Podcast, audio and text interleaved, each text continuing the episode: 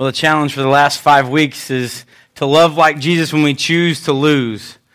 Uh, we're uh, at our final sermon, the fifth sermon in Choosing to Lose series, and I want to I want to just say a couple things before we get into this message that I hope that these messages have spoke to you um, as much as they have me, because I find that sometimes it's easier, easy, even as a follower, even as a uh, I'm going to be a Christian or I am a Christian in my life it's easy to get into these modes where we get in a rut and it's mundane and everything's the same. Um, my dad is quoted to say, and I don't know if it was his or he got it from someone, but he said, A rut is a grave with both ends of it knocked out. See, we, we get too comfortable. We, we start spinning tires. We want to we want to stay the same. We don't want to change. We don't want to move.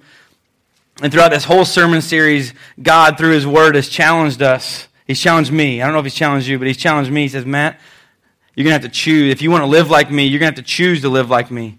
And living for Jesus is not anything that's easy. See, that's a lie that the church tells us. When you become a Christian, when you become a follower, everything's the berries from here on out. Man, no worse a lie I don't think has ever been told. I want to thank some. I want to thank a couple people uh, several people. Yesterday, we, we talk about loving and living like Jesus, and some of our shirts say it. Uh, some of our shirts say relaxed and relevant. Uh, but we have community love, and yesterday we had one. Yeah, the rain happened. Guess what? People still went. People still went. Love knows no season. So they went to the park and they handed out items, and they were able to hand out and make a difference and impact in people's life, giving them basketballs and, and Barbie dolls and soda and candy and chips. And we just wanted to take that opportunity yesterday in a part of town of Mount Vernon, and we just wanted to go to people and say, We love you. Because this is what the world says. The world says, You give me what you have, I'll take it, you don't get anything back. Jesus says this If you give for me, you're going to have a life like you cannot imagine. The problem is this giving away of that life is one of the hardest things you can possibly do in the history of your life. Giving when we don't want to give is hard because we fight a carnal human self that wants to do what we want, right? Listen, if you have the remote control at your house, you want to watch what you want, right? Yeah, if you're at my house and I have a controller and Mary's not home, man, my tendency is going to go to Deadliest Catch. Deadliest Catch, Wicked Tuna, uh, Gold Rush. I'm a big fan of Gold Rush. I like Gold Rush. See, we, we have these tendencies to do what we want to do, and that's it. And that can be very, very dangerous. So, as we conclude this, this fifth sermon on choosing to lose, I want that today's going to be a challenge. Today's going to be, what am I doing? It's going to be an inward look, and I'm not looking at you, I'm looking at me. But today I'm going to challenge us to let God look at us, give us His opinion. His word on our life. God, where am I at? Where do I need to be? This is where the rubber meets the road. We can listen to great preachers. We can listen, and I'm not claiming to be in that category, by the way. There's far more people that can preach better than me. So we can listen to these sermons, we can do Bible studies, but until we take this word and we eat it and we ingest it and it becomes part of us, can we live like Jesus? That's it. It has to be outward. See, we love outward because we have an overfilling of God's love inside us. That's what spills out. And that's, if you've experienced that, that's the exciting time. The hard work happens well before that, doesn't it? The hard work of, whew, okay, get up and go to church today. Listen, the Bible says, Jesus, Jesus tells us, do not neglect meeting together. This is an important time. Listen, we're in, a, we're in a busy, busy season. If you have any relatives in school, you're talking about the words graduation, graduation party, birthday cake, iced tea, ice cream, invite me, no, please, you know, I've been to plenty. I've been to a whole bunch of graduations this last week, but, but in that video that Rhett Walker sang, you see the kids flipping on the trampoline. You see the having summertime fun playing catch with the football. And as the graduation season is here upon us, almost past us, I've been reminded as I've been sitting in those ceremonies, life is quick. Life is quick.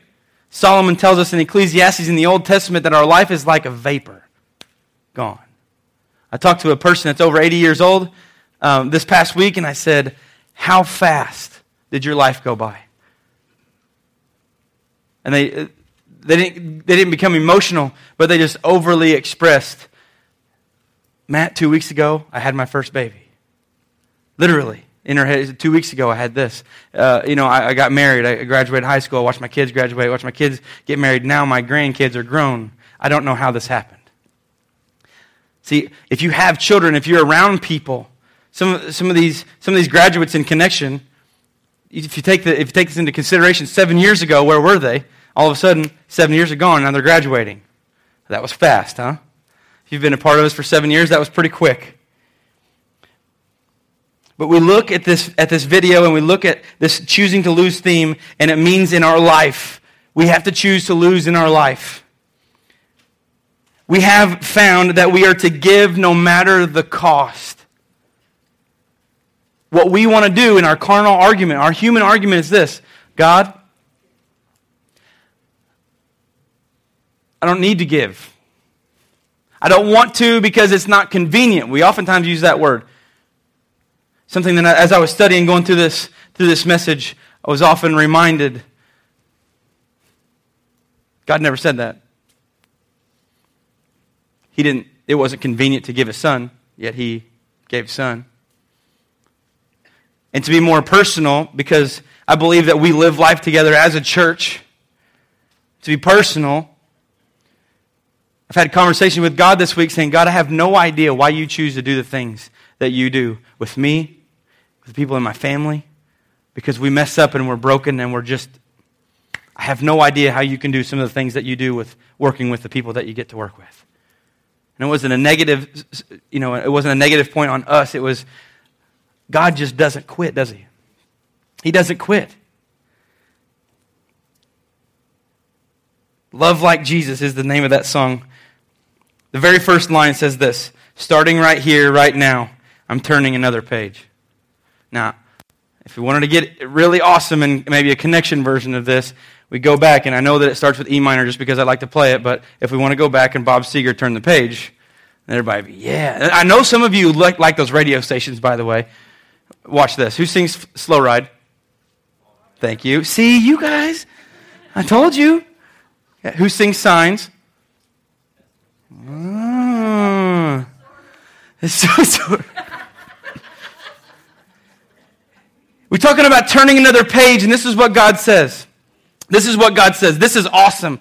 I've told you a couple weeks ago, I told you last week about how I talked to a lady and she said, referring to my life in college, she said, Matt, there's no way you can be a pastor today because I knew how you were in college and I looked at her, wasn't being a smart aleck, and I said, I'm so glad that I'm not defined by my past. Today, God says this right now, right now, right now, right now, today. I want to begin a new work in you. I want to change you. I want to grow you. I want to take you to a place that you've never been spiritually with me and a relationship with Him. He says, right now, right here. Choosing to live like Jesus looks like this. We're going to see today that Jesus gave. We're going to see today that Jesus mentored. How do we know that he mentored? Because he got away with saying some of the things that he said. They, uh, he understood they were in a spiritual relationship, mentor mentee relationship, that he could talk that way to them. He loved the unlovable. Jesus chose to lose it all for us. He gave it away. He gave his life for us. And too often I sit in my own little cubicle in this world and go, uh, I don't really need to give that. It's too painful. I don't think that we want to get in the argument of comparing our pain to what God had to go through to send his son. I don't think that's an equal uh, comparison whatsoever.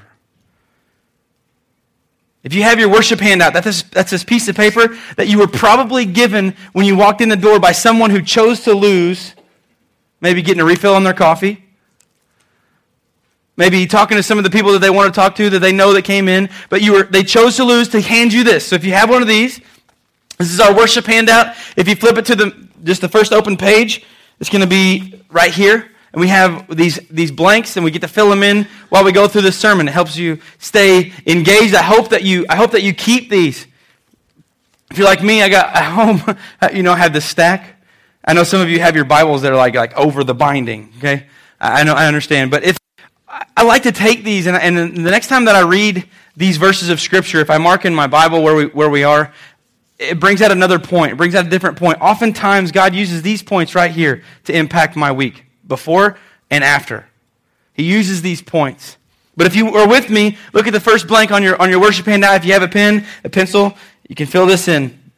It says this Choosing to live like Jesus means that you will be living a life like no other. Now, this is something very familiar to some of us who have been here the last four weeks because we talked about this. We talked about this in financial matters. Dave Ramsey used in his, in his, in his book, Total Money Makeover. If you live like no one else later, you can live like no one else. If you'd like to know more about that, come and talk to me. I can personally tell you it would change your life. Change your life. I told you also that Dave Ramsey is not Jesus Christ. He just has some really good techniques because, you know why? They're based on the Bible. But choosing to live like Jesus means that you will live a life like no other. I don't know about you, but this might be the most challenging thing I've read all week. Think about that. Think about living a life like no other. You're by yourself, you're solely alone. Sometimes you don't have support, sometimes you do. What a demand on us. What a hard thing to do. Because living a life like no other looks like this. Watch with me. It's choosing to submit to leadership. We're not going to go into story time with this, okay? But understand that submitting to leadership in your job, there's not too many people that are on the very, very tip top there. It kind of just pyramids down from there. Somebody usually has to answer to somebody, and being submissive to a leader sometimes can be very, very hard. Jesus chose to submit to leadership. Remember, his disciples asked him a, tax question and said, We're Jewish. We don't want to give to the Romans. You know what Jesus said? He gave us give to the government and to the Romans what's the Romans, and give to God what is his. See, he fell under the leadership. He honored what he was supposed to do. He also did this. He chose to live in a human body. Can you imagine? Now, we're talking about the Savior of the universe here. God's Son, who's lived in perfection since prior eternity until further eternity. I can't explain it to you. Don't ask, okay? It's just, it's deep. But he's always existed. John 1 1 says that. But Jesus chose to live in a human body that had limitations. Think about that. His human body had limitations. Just choosing to do that, choosing to honor and be under his dad's leadership, okay, if this is necessary, I'm going to do this. I don't want to have to put on one of those human shells, Dad. It's got to happen. They need to have an example to follow, and we're going to see exactly how that works. Choosing to give his life so that we can be free. We're going to be looking at the book of Mark today. Mark is the second book, so if you want to turn your Bibles, we're going to have it on the screen in just a second. Mark is the second gospel. It goes Matthew, Mark. So if you find where the New Testament starts, if you don't know where that is, look at the beginning of your Bible. There'll be a table of contents. Find the page number and go there. But we're going to be in the eighth chapter of Mark. And we're going to be talking about a verse and some verses that are probably really familiar and you've heard, probably heard them preached before. But we're going to check out a little bit different angle on them today, hopefully. And we're going to let God just speak to us and let God, God just talk to us today. Isn't it fun? Isn't it cool to know that you can literally just talk to God? I was at a graduation yesterday, and she was not, she was not being rude at all. But this can show you what kind of relationship she has with God. She was praying in front of the entire graduating class and half the town yesterday. And she gets up to give the, the closing prayer. And she gets up from behind the microphone, an 18 year old girl, and she goes, Let's pray. And she goes, Hey, God. That kind of intimate conversation. Hey, God. Isn't it cool to know that we can have that kind of relationship? But it takes this. Having that kind of relationship Choosing to live like Jesus means that you will be living a life like no other. We're going to be challenged today in the, in the book of Mark. We're going to be really, really challenged. So what I'm going to do is I'm going to, I'm going to pray for us right now that we just hear what God wants us to hear individually. So if you would, just bow your head with me if you will. God, we thank you so much for today. We thank you for this opportunity. We thank you for this book, this, this holy, awesome book of Scripture with the stories, God, and the truth that you give us on how we should live our life, how we can live our life, and how we can live it more abundantly. God, that you don't want us to live under a shell in a house without saying anything. God, you want us to live a life out loud. You want us to live like no other. You even call us peculiar people. God, today, right now, there's going to be some people, including myself, in this room that you want to speak to and you want to teach through these scriptures, through these worship handouts. You've, maybe you've already begun with the songs. God, you're speaking to people's heart, God. I just ask that in this one, this one day, God, that we can just soak up everything about this topic that you want us to know right now. How to choose to lose. Maybe there's some things in our life that we've been struggling with that, God, we just need to choose to get rid of it. God, we love you. We thank you. You're good. Amen. If you're with me, check out the book of Mark, eighth chapter, starting in verse 31. Now, Mark is the second book in the Bible. The Bible is not put together in the time that they were written. Mark is probably almost unanimously thought of as the very first gospel. We're talking 30 to 35 years. It's written, it's put down on paper 35 years after Jesus is ascended to heaven. This is close. This is really, really close. And if you get into study theological matters, and they talk about the significance of Mark and how early it is, there are pieces and fragmentations of the book of Mark that are placing Mark far, far, far closer than 30 years to when Jesus was walking this earth.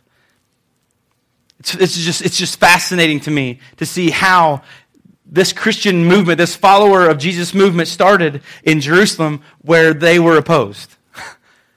And 2,000 years later, it's still going. In verse 31, we're in the eighth chapter. Jesus is talking to the 12 disciples. I'll give you a little bit of background. He's talking to the 12 disciples, okay?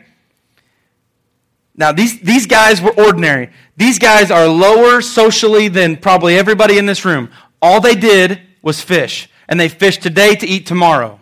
Okay, socially, they're not big wigs. They're not the mayor. They don't hold political office. These guys were normal, almost below normal. But he's talking to them because he took three and a half years to teach them, to mentor them. How do we know? We're going to see in just a second how he can speak to them. These are the men, listen, they walked with Jesus. I can tell you details about people in my family that you can't because I walked with them and you didn't, right? See, these gospel writers would go and they would literally interview. Luke went back and he would interview these people that literally walked with God, with Jesus, or they, they were related to the people that did this. This is how we can get so, such a truthful account. But by all means, they were the most ordinary men. Look with me in Mark 8, verse 31. He's walking with them, he's talking with them. Then Jesus began to tell them that the Son of Man, he's referring to himself. Jesus is the Son of Man. He says this Jesus calls himself the Son of Man. Why? Because he's prophesied to do so, by the way, in Daniel, way back. Daniel 7 13 in the Old Testament, he uses the Son of Man as a term that means this. In the end times or in the new covenant, a heavenly figure who has power and authority. Yeah, that's him. So many thousands of years earlier did Daniel say this, and Jesus was prophesied to be the Son of Man, to be this, to be 300 and some things that he fulfilled, every single one of them. And he says to these guys, hey, listen, I'm the Son of, I'm, I'm him. I'm the Messiah. Now we think, oh, wow, okay, that's something that they, they, they've never heard before. They don't need repeat, repeating. Do you need uh, have you ever had a time in your life where you need something repeated to you so you get it? Maybe there's enough stories we, we wouldn't have time. If anybody has kids, you probably understand. So do, we, do, we, do they need re- reminded that he's the Messiah, he's the Son of God? If you have your Bible, it's not on the screen, but two verses prior to this, who does Peter say that he is? You're the Messiah. See, and in two verses he says, again, I'm the Messiah. Again, I'm the Messiah. Again, I'm the Messiah. Why is he doing this? Jesus knows, he understands that in their life, these 12 guys, in their life is going to come a whole bunch of bad stuff. They're going to be persecuted, they're going to be killed, they're going to be tortured, they're going to, they're going to live a life, and because of them, the spread of Christianity is here today, but they're going to give everything. But Jesus is reminding them, he's saying, listen, you have to know who I am because it's not going to be easy, but it's going to be worth it. It's not going to be easy, but it's going to be worth it. It's not going to be easy. It's going to be worth it. He goes on in verse 31 and says this The Son of Man must suffer many terrible things and be rejected by the elders, the leading priests, and the teachers of religious law. He would be killed, but three days later he would rise from the dead. Two verses earlier, he told him he was the Messiah.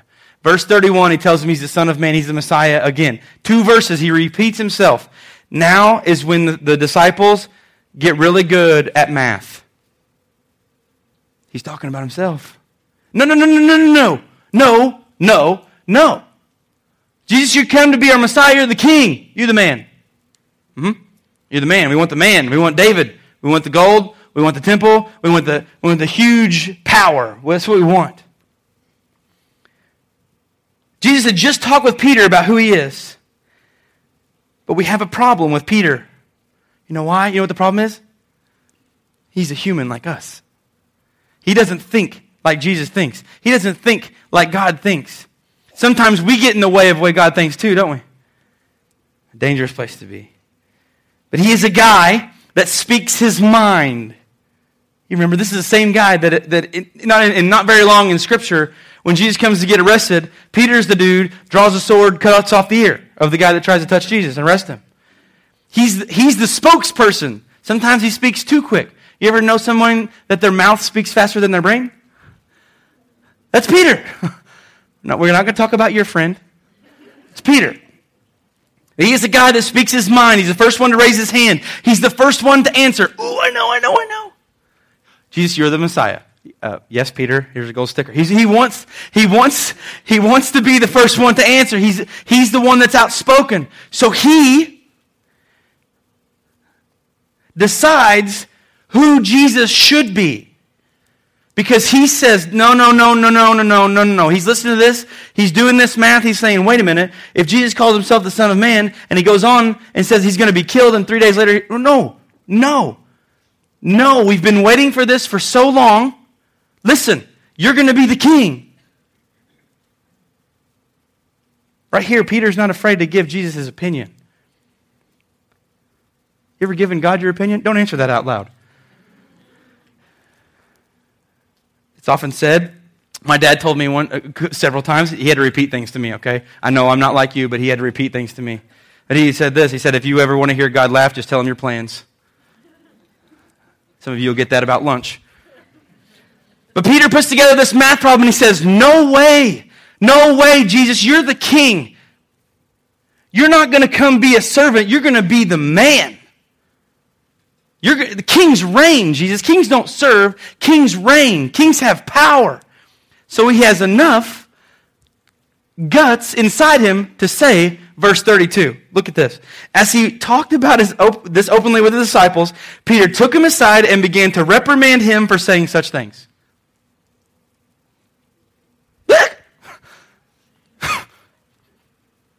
took him, okay, him, him is Jesus. Him is the Son of God. He is the Savior of the world. Even on the cross, the Bible says that he could call legions of angels down from heaven to save him. And he did not. And Peter, in his human intellect, I know he's not like us. Just, just look into this metaphorically with me. But if we were, happen to be like Peter, sometimes we step away and say, God, you listen to me now. You're not going to be this in my life. I have this to do. You're not going to cause that. No, no. Mm-mm, mm-mm. No, no, no. Peter's literally threatening Jesus to be spanked. Huh? I'm going to count Jesus. Can you imagine this? This is just crazy. And I know we, we, we just look, we, we look through this and we say, Peter took him aside and began to reprimand him for saying these things. Some people would argue and say, oh, he was just asking Jesus. No, that's not what reprimand means. Jesus, you should not say these things. We don't talk like this. You never heard that? We don't talk like this.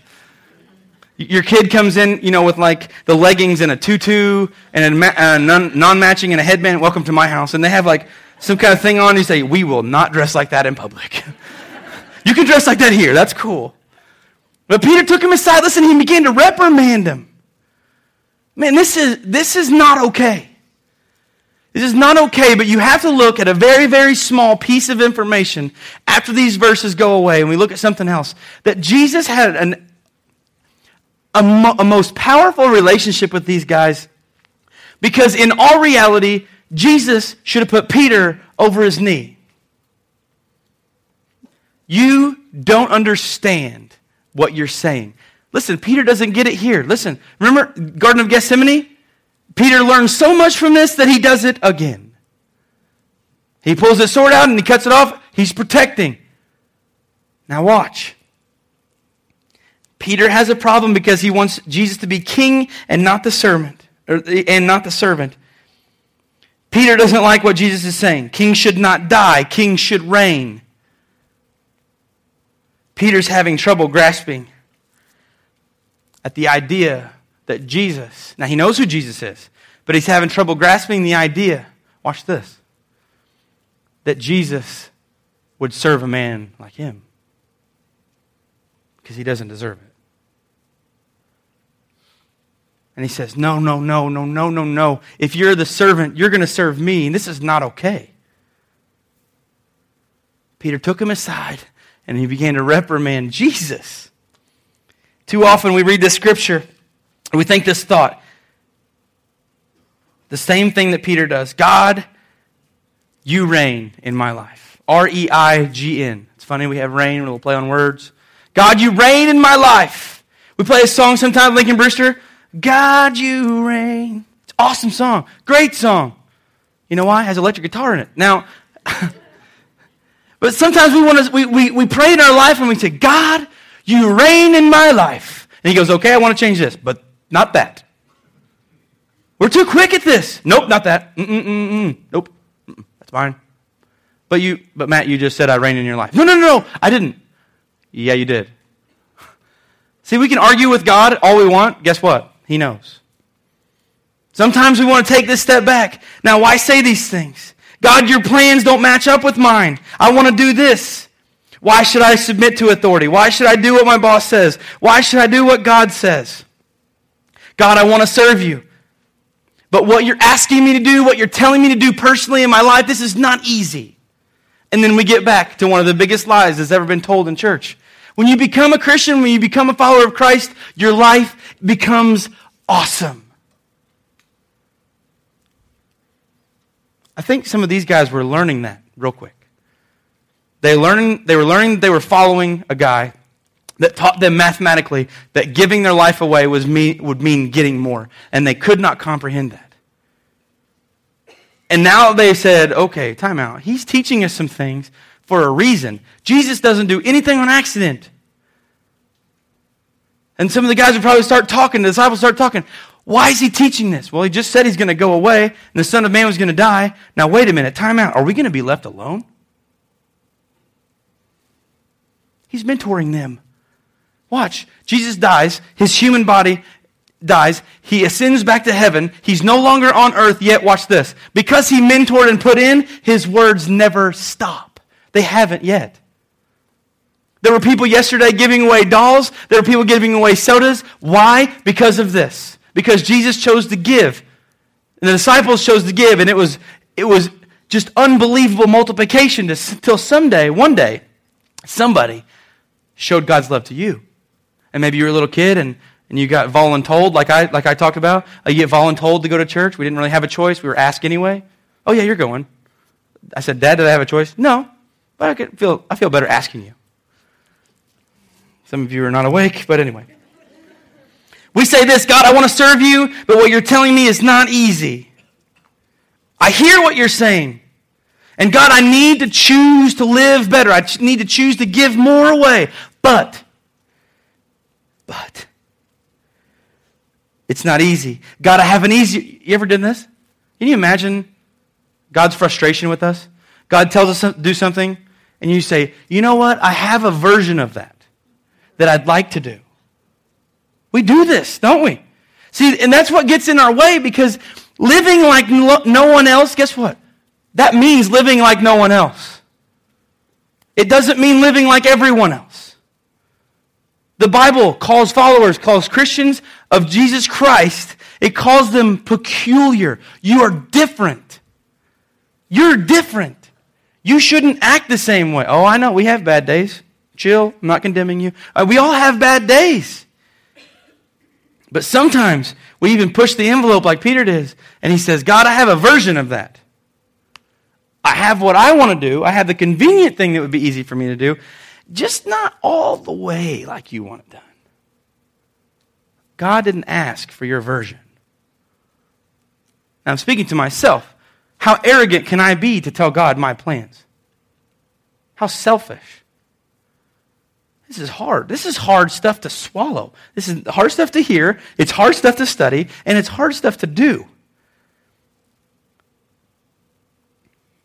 Don't buy into the lie that living a life for God is easy.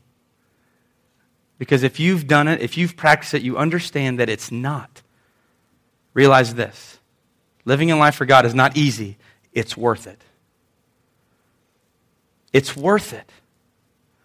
You say, well, how, how, how do you know it's, it, it, it's worth it? Last year, I had a sub. I was off a day, and he came in the, the, the, afternoon before. He wanted to check out what we were going to do, and I had lesson plans set up for him. He happened to be subbing in the building. He came down to my room, or my, into the gym, and he said, Okay, what we got planned today? And he took one step in the gym, and he goes, Matt Griswold. Scary. Don't know him. Didn't think I knew him. He goes, I haven't seen you in probably five years. And in my mind, I'm thinking, okay, good. That's probably why I don't know him. Young people can change in five years. He's getting ready to graduate, he's getting ready to get married, and he comes into my room and he says this. Now, now we're talking about this.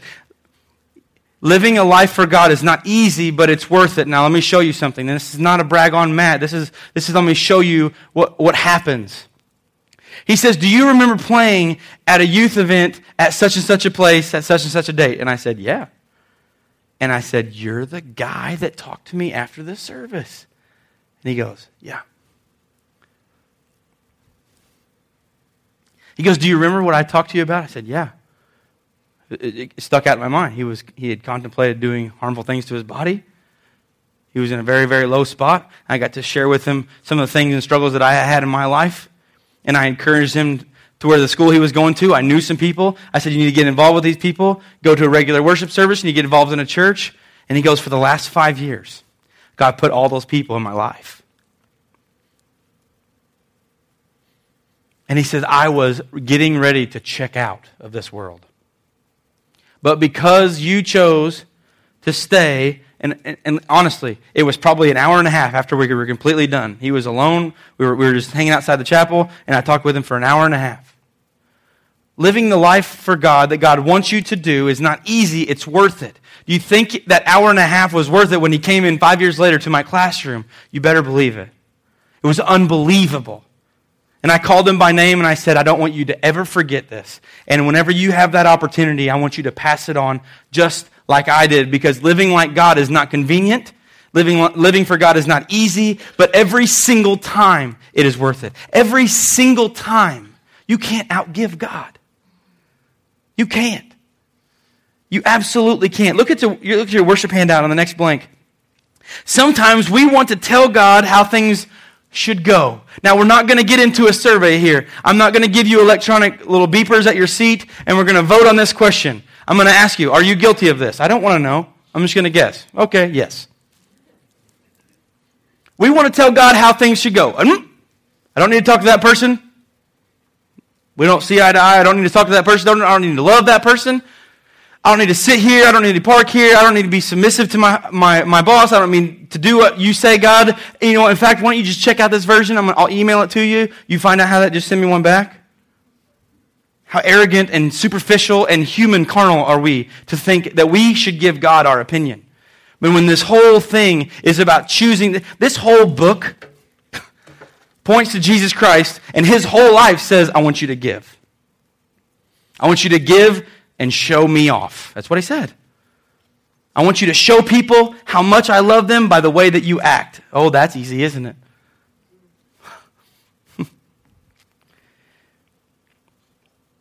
God, I know I, I know how I want to handle this. Just get my back, okay? Sometimes God has to act like the godly parent he is and do things like what we see in verse 33. Look with me. Jesus turned around and looked at his disciples, all of them, and then he reprimanded Peter in front of all of them. And he says what some people find to be some of the sharpest harshest words Jesus ever says in the Bible. He refers to Peter as Satan. Not, not, not, not calling him that, not saying that Peter was Satan. He uses that as a term. Says, Get away from me, Satan. He said, You are seeing things merely from a human point of view, not from God's. Now, this has significance. Why did he call him Satan? Satan would have loved for Jesus not to go to the cross, by the way. You know why? Because Satan understood and he knew exactly who Jesus was. And he knew that if Jesus went to the cross and God had said he was going to raise him on the third day, Satan knew that was going to happen. Peter is being referred to as Satan because Peter says, No, no, no, no, no, I don't want you to do this. Peter is trying to keep Jesus from doing what he's supposed to do. That's why he's referred to as this. The disciples themselves were attempting to not let Jesus live his life towards the cross. Can you imagine every step that they took? When he, when he made his final, his final little lap around the country and he was headed back towards Jerusalem, every step was a step towards death. Every single step. And the disciples probably started to understand it a little bit more each day.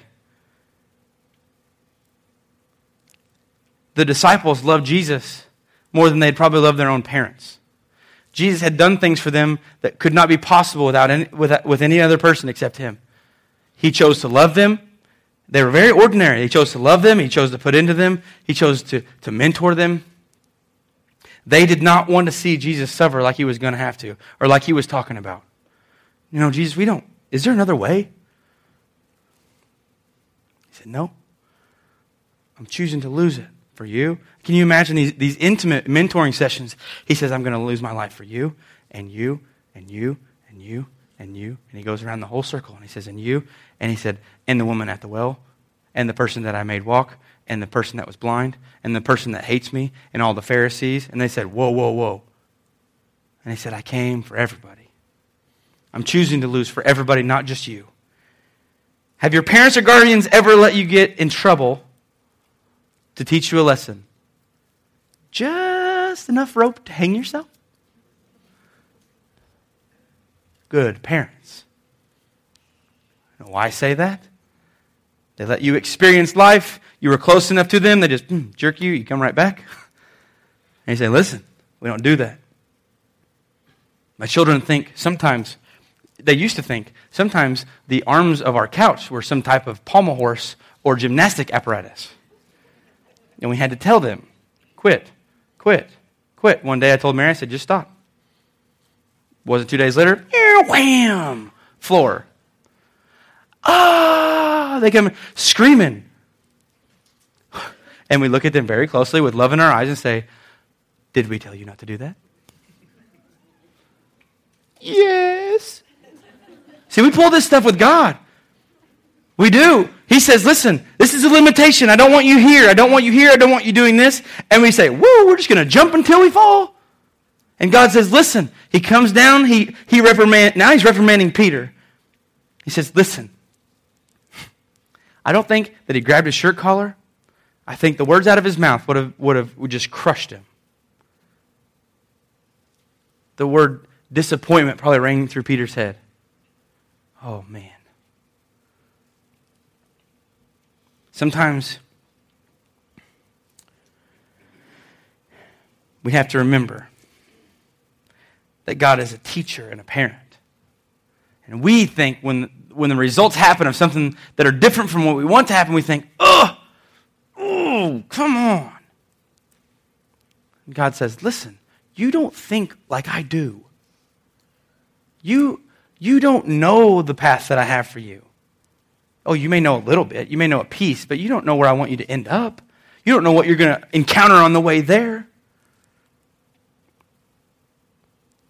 The disciples tried keeping Christ away from the cross completely unknowingly, not on purpose. But Peter, who was usually the spokesman, spoke this like a true human, didn't he? Like a true mortal person trying to follow the will of God. You will not. God, you're the Messiah. You should reign. You're the man. He thought he was doing everything right, but he was doing everything the wrong way. He, th- he literally thought he was going this way, and he was going this way.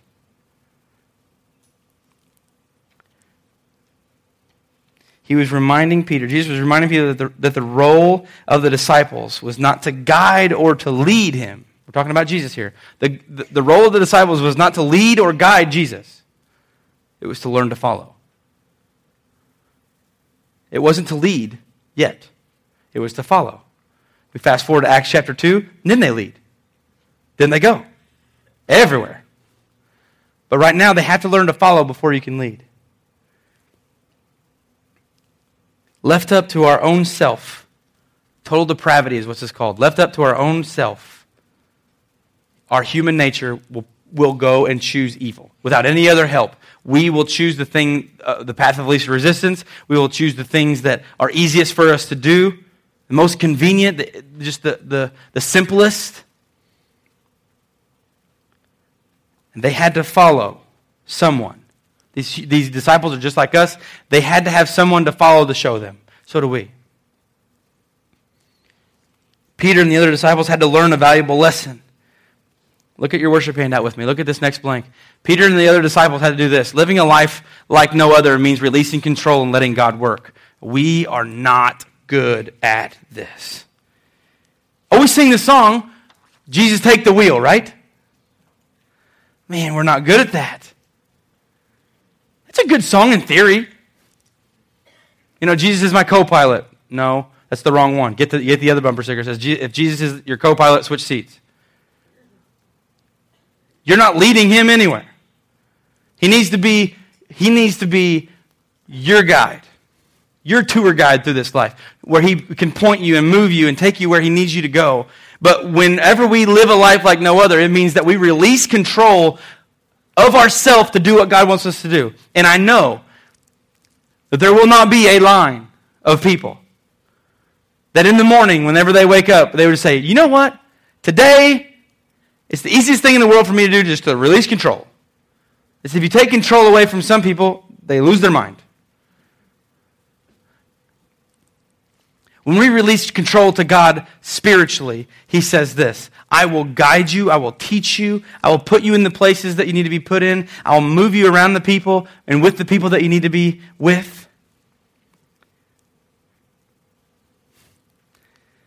If we do not have control, it drives us nuts. To have a life like no other, you must live like no one else. Jesus moves on.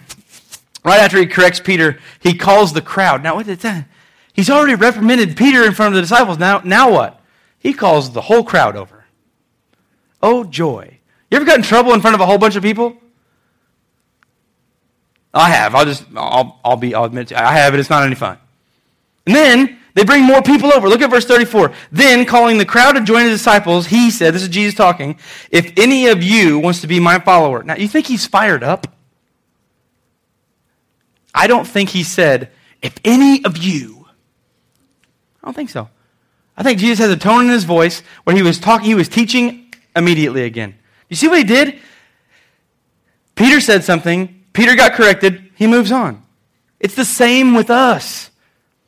You do something wrong, you ask for forgiveness, we move on. New day. Michael Bublé. New day, new life. I'm feeling fine. Go on. If any of you wants to be my follower, he probably says like this Hey guys, why don't you come in? And Peter's probably think, sitting there thinking like me and you did when we were younger, and our mo- we, were, we, were in a, we were in trouble, and our mom was going crazy on us, and the phone rang. And our mom could answer the phone like this. She goes, Matthew, Jennifer, blah, blah, blah, blah, blah, blah. Ring. Hello?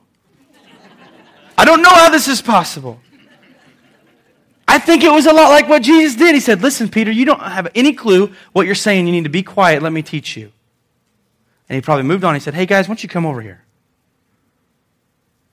And then Jesus begins to say this He says, If any of you wants to be my follower, you must turn from your selfish ways, take up your cross, and follow me. When Jesus mentions the word cross here, it probably absolutely just goes right through people. They know exactly what crosses are, they know what they're used for, and they know it means death. And the total humiliation is when he says, You're going to have to take up, you're going to have to carry your own. I'm not into this. I'm not into this. These people could identify with the cross. They knew what it was pain, suffering, death. But Jesus here speaks of it as a laying down of yourself. God, what do you need? What in me upsets you? That's a hard prayer to pray. You know why? Because he'll answer you. You strive to be more like Christ, guess what? When you ask God to reveal those things in your life so you can be more like his son, guess what? He's a God of his word and he will speak to you. But sometimes we don't like to listen.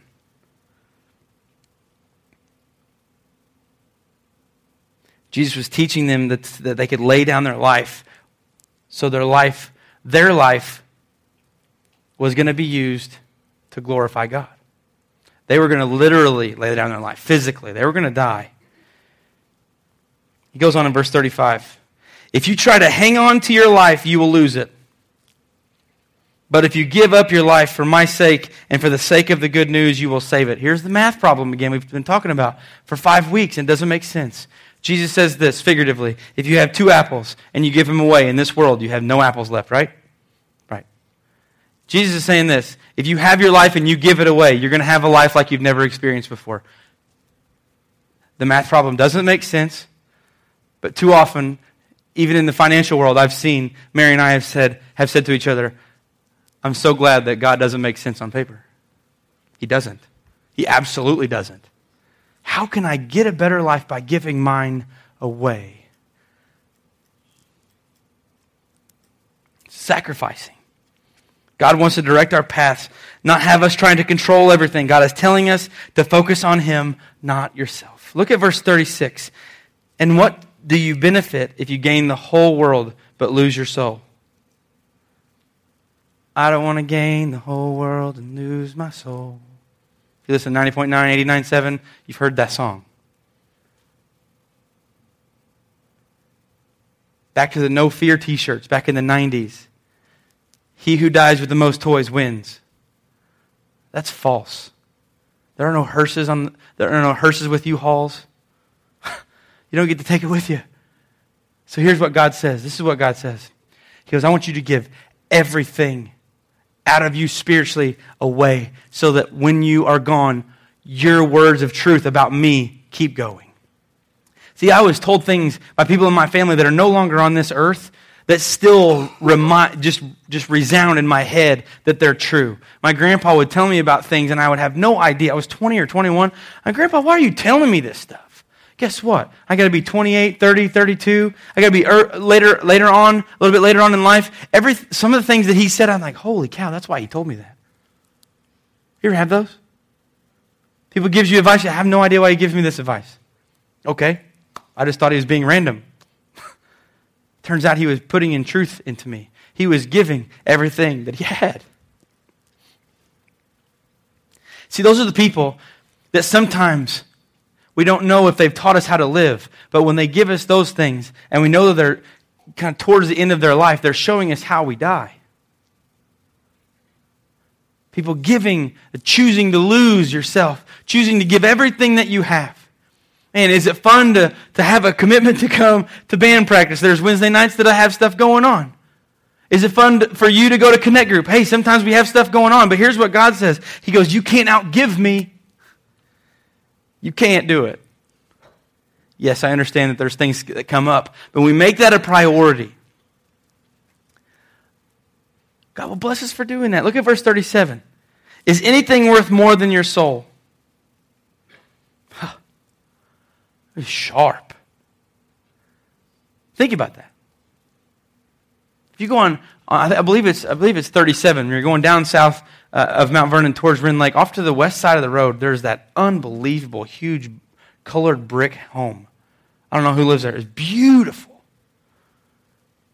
Is that worth? If you could trade straight up, is it worth your soul? No, that's what he's saying. He says, You can't possibly, guys, he's talking to the disciples here. He goes, Guys, you can't possibly get a boat that's worth your soul. You can't possibly give you, you can't possibly get anything in this world, have enough money that, that even comes close to how much I should matter in your life. You're not going to see it here. That, that, that, that sticker that my grandpa had on his, on his back window of his house. It says, I don't make much preaching, but my retirement is out of the world, out of this world. See, I'm going to see, I'm going to see my, my rewards on the other side. I didn't see him here. But I saw, I see the people that he put into in this life and where they where they are with their walk with God, where they are, how, how he taught them to give, how he taught them to, to, to give their time, to give their money, to give their effort, and he mentored these people. This is what Jesus is saying. He said, Listen, you guys need to understand this thing. You cannot outgive me. Your priorities should be what I want you to do. See, we seek toys, money, and fame and call living and we call it living high on the hog. Guess what? I don't want to sound negative, but after you die, somebody's going to get your money. It's going to be recycled. Someone's going to get your stuff. And we think, oh, I got to have this, got right now. now. There's nothing wrong with stuff. I'm just saying stuff doesn't go with you. God says, I'm teaching you about things that matter, matter. Goes on to 38. If anyone is ashamed of me and my message in these adulterous and sinful days. Now, we think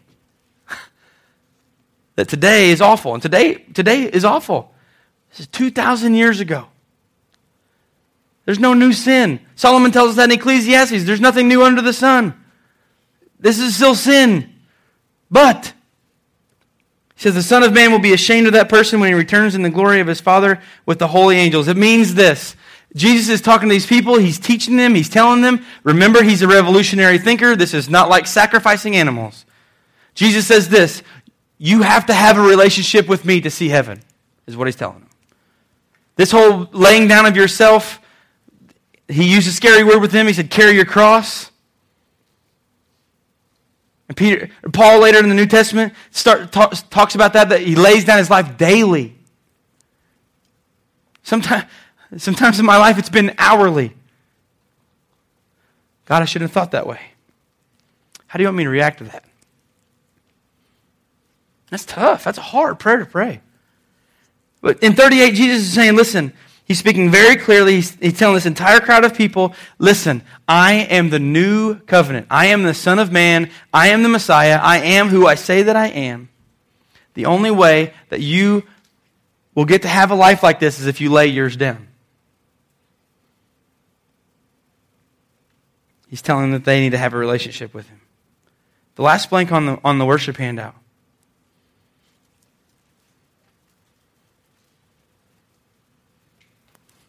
Pretty simple, not too creative. It's a question I want you to ask yourself. In a minute, I'm going to have an opportunity for you to tell God that. Will you choose to lose? Underneath that little, underneath that little part, there's a little space on the bottom of it. Now, I want you for accountability, if you want to, you to yourself, you write yes or no. Now, some of us, some of us know this. Some of this, some of us have been asking this question. We've been, we've been, we've been a follower of Jesus Christ for a long time. We've been a Christian for a long time. And we've seen this question before in our life when, when God talks to us, and we are too stubborn to say yes. Because if we, re- we realize we've been a part of too many people's lives that have done this, and we say, no, no, no, no, no, no, no, no, no, their life is not easy, and I don't want that.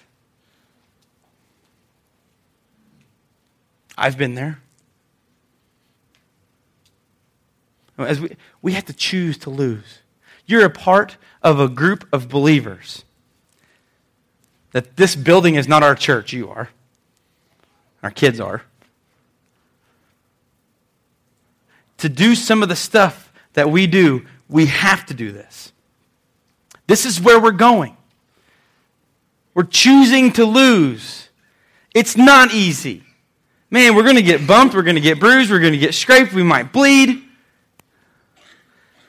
Living a life for Jesus Christ is not easy, it's worth it. So, as we conclude this choosing to lose, I want you to listen very carefully. We're concluding this whole sermon, this whole series. Some of us have done a pretty good job at this. Maybe you've given your life to serve. Maybe you are serving. You still serve. Listen. Great. I talked to you earlier, you can't outgive God. I'm not, t- I'm not saying that you need to move into the church. You don't need to, don't, you don't need to have this, be, this, over, this room over here as your bedroom. You don't need to do that. You have a family. God gives us a brain too. He says, I want you to spend time with your family too. But some of us can, can look in here and we say, wow, in the, in the very, very middle of your, of your worship handout, there's connect group schedule for this week. And at the very, at the very bottom, there's a need for a popcorn and coffee maker and popcorn. Maybe you, maybe you aren't plugged in. Listen, this is a church that say, we, we say, hey, come get plugged in. We want you apart. We want you to choose to lose. Why? Because people came in here this morning and the first thing on their mind was, when they hit the door, was popcorn. It's turned into some of you guys' breakfast. It's okay, you can admit it, it's fine. But the coffee, some of us, is a necessity. The coffee. Whoo. As we close this, I want, I want you to think back over the last five weeks, just what God has been saying to you. What has He said to you? What has He said individually to you? Will you choose to lose? This is one of the hardest things that we can possibly do in heaven, this, this side of heaven. Choosing to give up our life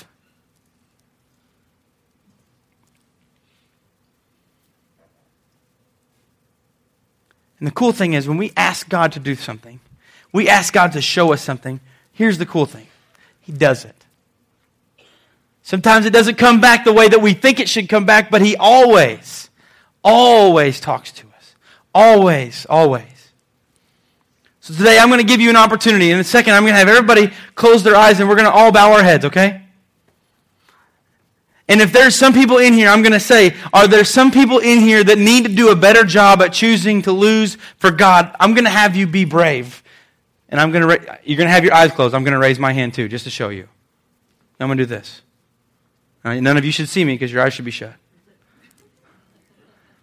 But I'm going to ask you, do you need, is there something in your life that you really need God to move you on? Maybe you need to forgive someone. You need to choose to lay down your thoughts, your pride, and you need to go ask for forgiveness. You need to forgive somebody because it's just taken a whole long time and you've wasted a lot of time. Been there. Maybe you need to look at, ask God, say, God, what do you want to do in my life? Where do you want me to go? What do you want me to do? Is it cool if I cook popcorn? Are you going to choose to lose? What will you do? After I pray, we're going to be dismissed. You just bow your heads with me. If you're one of those people, whether you're a new Christian, new believer, or a seasoned veteran, if there's anybody here that wants to be brave enough this morning to say, Yes, God has been talking to me. Yes, the Holy Spirit has been talking to me. I know there are things in my life that I need to choose to lose more. I need to be, get, be better at it. If you are, if you're in this room right now, just raise your hand. I'm just going to pray for you. I'm not going to embarrass you. I'm not going to embarrass you at all. Thank you. I see those hands. You can put them down. God,